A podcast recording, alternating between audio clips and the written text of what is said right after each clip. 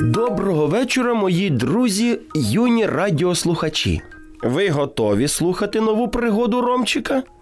Отож, не гаймо часу, розпочинаймо.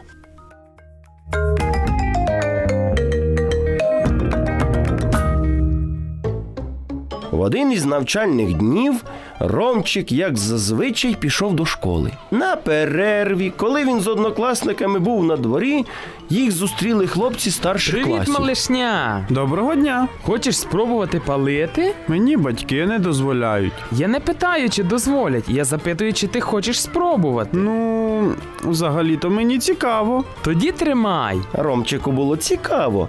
А що це за заняття, яким захоплені так багато людей? Він взяв цигарку в старшого хлопця, той підпалив її запальничкою, і Ромчик вдихнув дим.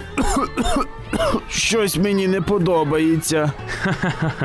Ти тягни, тягни. І старшокласникам лише цього і потрібно було, щоб Ромчик кашляв, і з очей лилися сльози. Адже дим і в очі зайшов. Вони всі як один реготали, а потім до кінця уроків Ромчик так погано себе почував. І коли він прийшов додому, мама його запитала: Що сталося? Ти якось погано виглядаєш? Так, мамо, мені старшокласники запропонували цигарку. І ти погодився? Та мені було цікаво, як то воно. І відтоді мені погано. коли тато прийшов додому, хлопчик запитав його. Тато, а чому люди палять? Ти розумієш, в цигарках є така речовина, яка, потрапляючи в організм людини, робить так, що вона потроху звикає. І чим більше цигарок людина випалить, тим сильніша буде ця звичка. То це всього-навсього звичка? Спочатку ні. Зазвичай перші рази, коли людина спробує палити цигарки, це в компанії, просто цікаво. Потім продовжує палити, тому що так всі роблять, а потім звикає і вже не може позбутися цієї звички. То просто потрібно не бути таким, як всі. Саме так, не обов'язково те, що роблять всі, є правильним. А як же почуває себе наш організм, коли всередину попадає дим? Тато, нічого не відповівши синові, взяв його за руку і повів на кухню.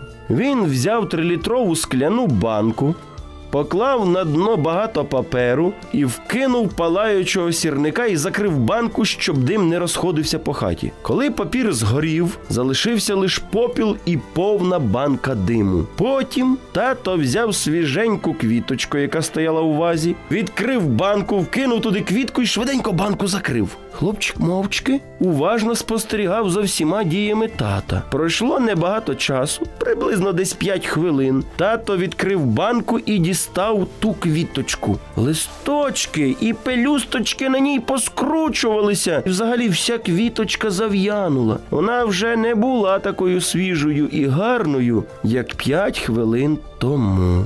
Як квітка, яка спочатку була свіжесенькою та гарненькою, а після перебування в диму стала зовсім непривабливою і зіпсованою. Так само і твої легені. І кожного разу, коли ти будеш знову і знову палити цигарку, легені будуть ставати все страшнішими і непривабливими. Після проведеного досліду Ромчик прийняв рішення більше ніколи не брати цигарку до рота. Він не хотів, щоб його легені були схожі на зів'явшу квітку. Отож пам'ятайте, друзі, що набагато легше не бути таким, як всі, аніж потім позбуватися тієї недоброї звички.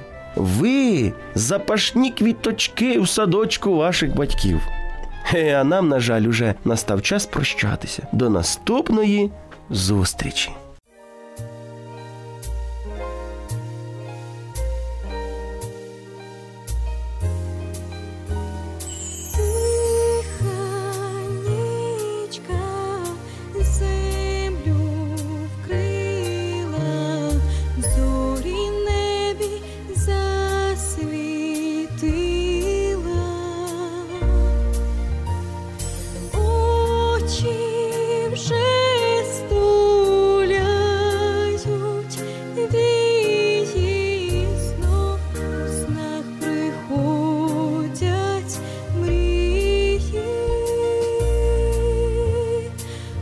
Заскочивши, стуляють вічі знов, у снах приходять мрії знов, у снах приходять мрії.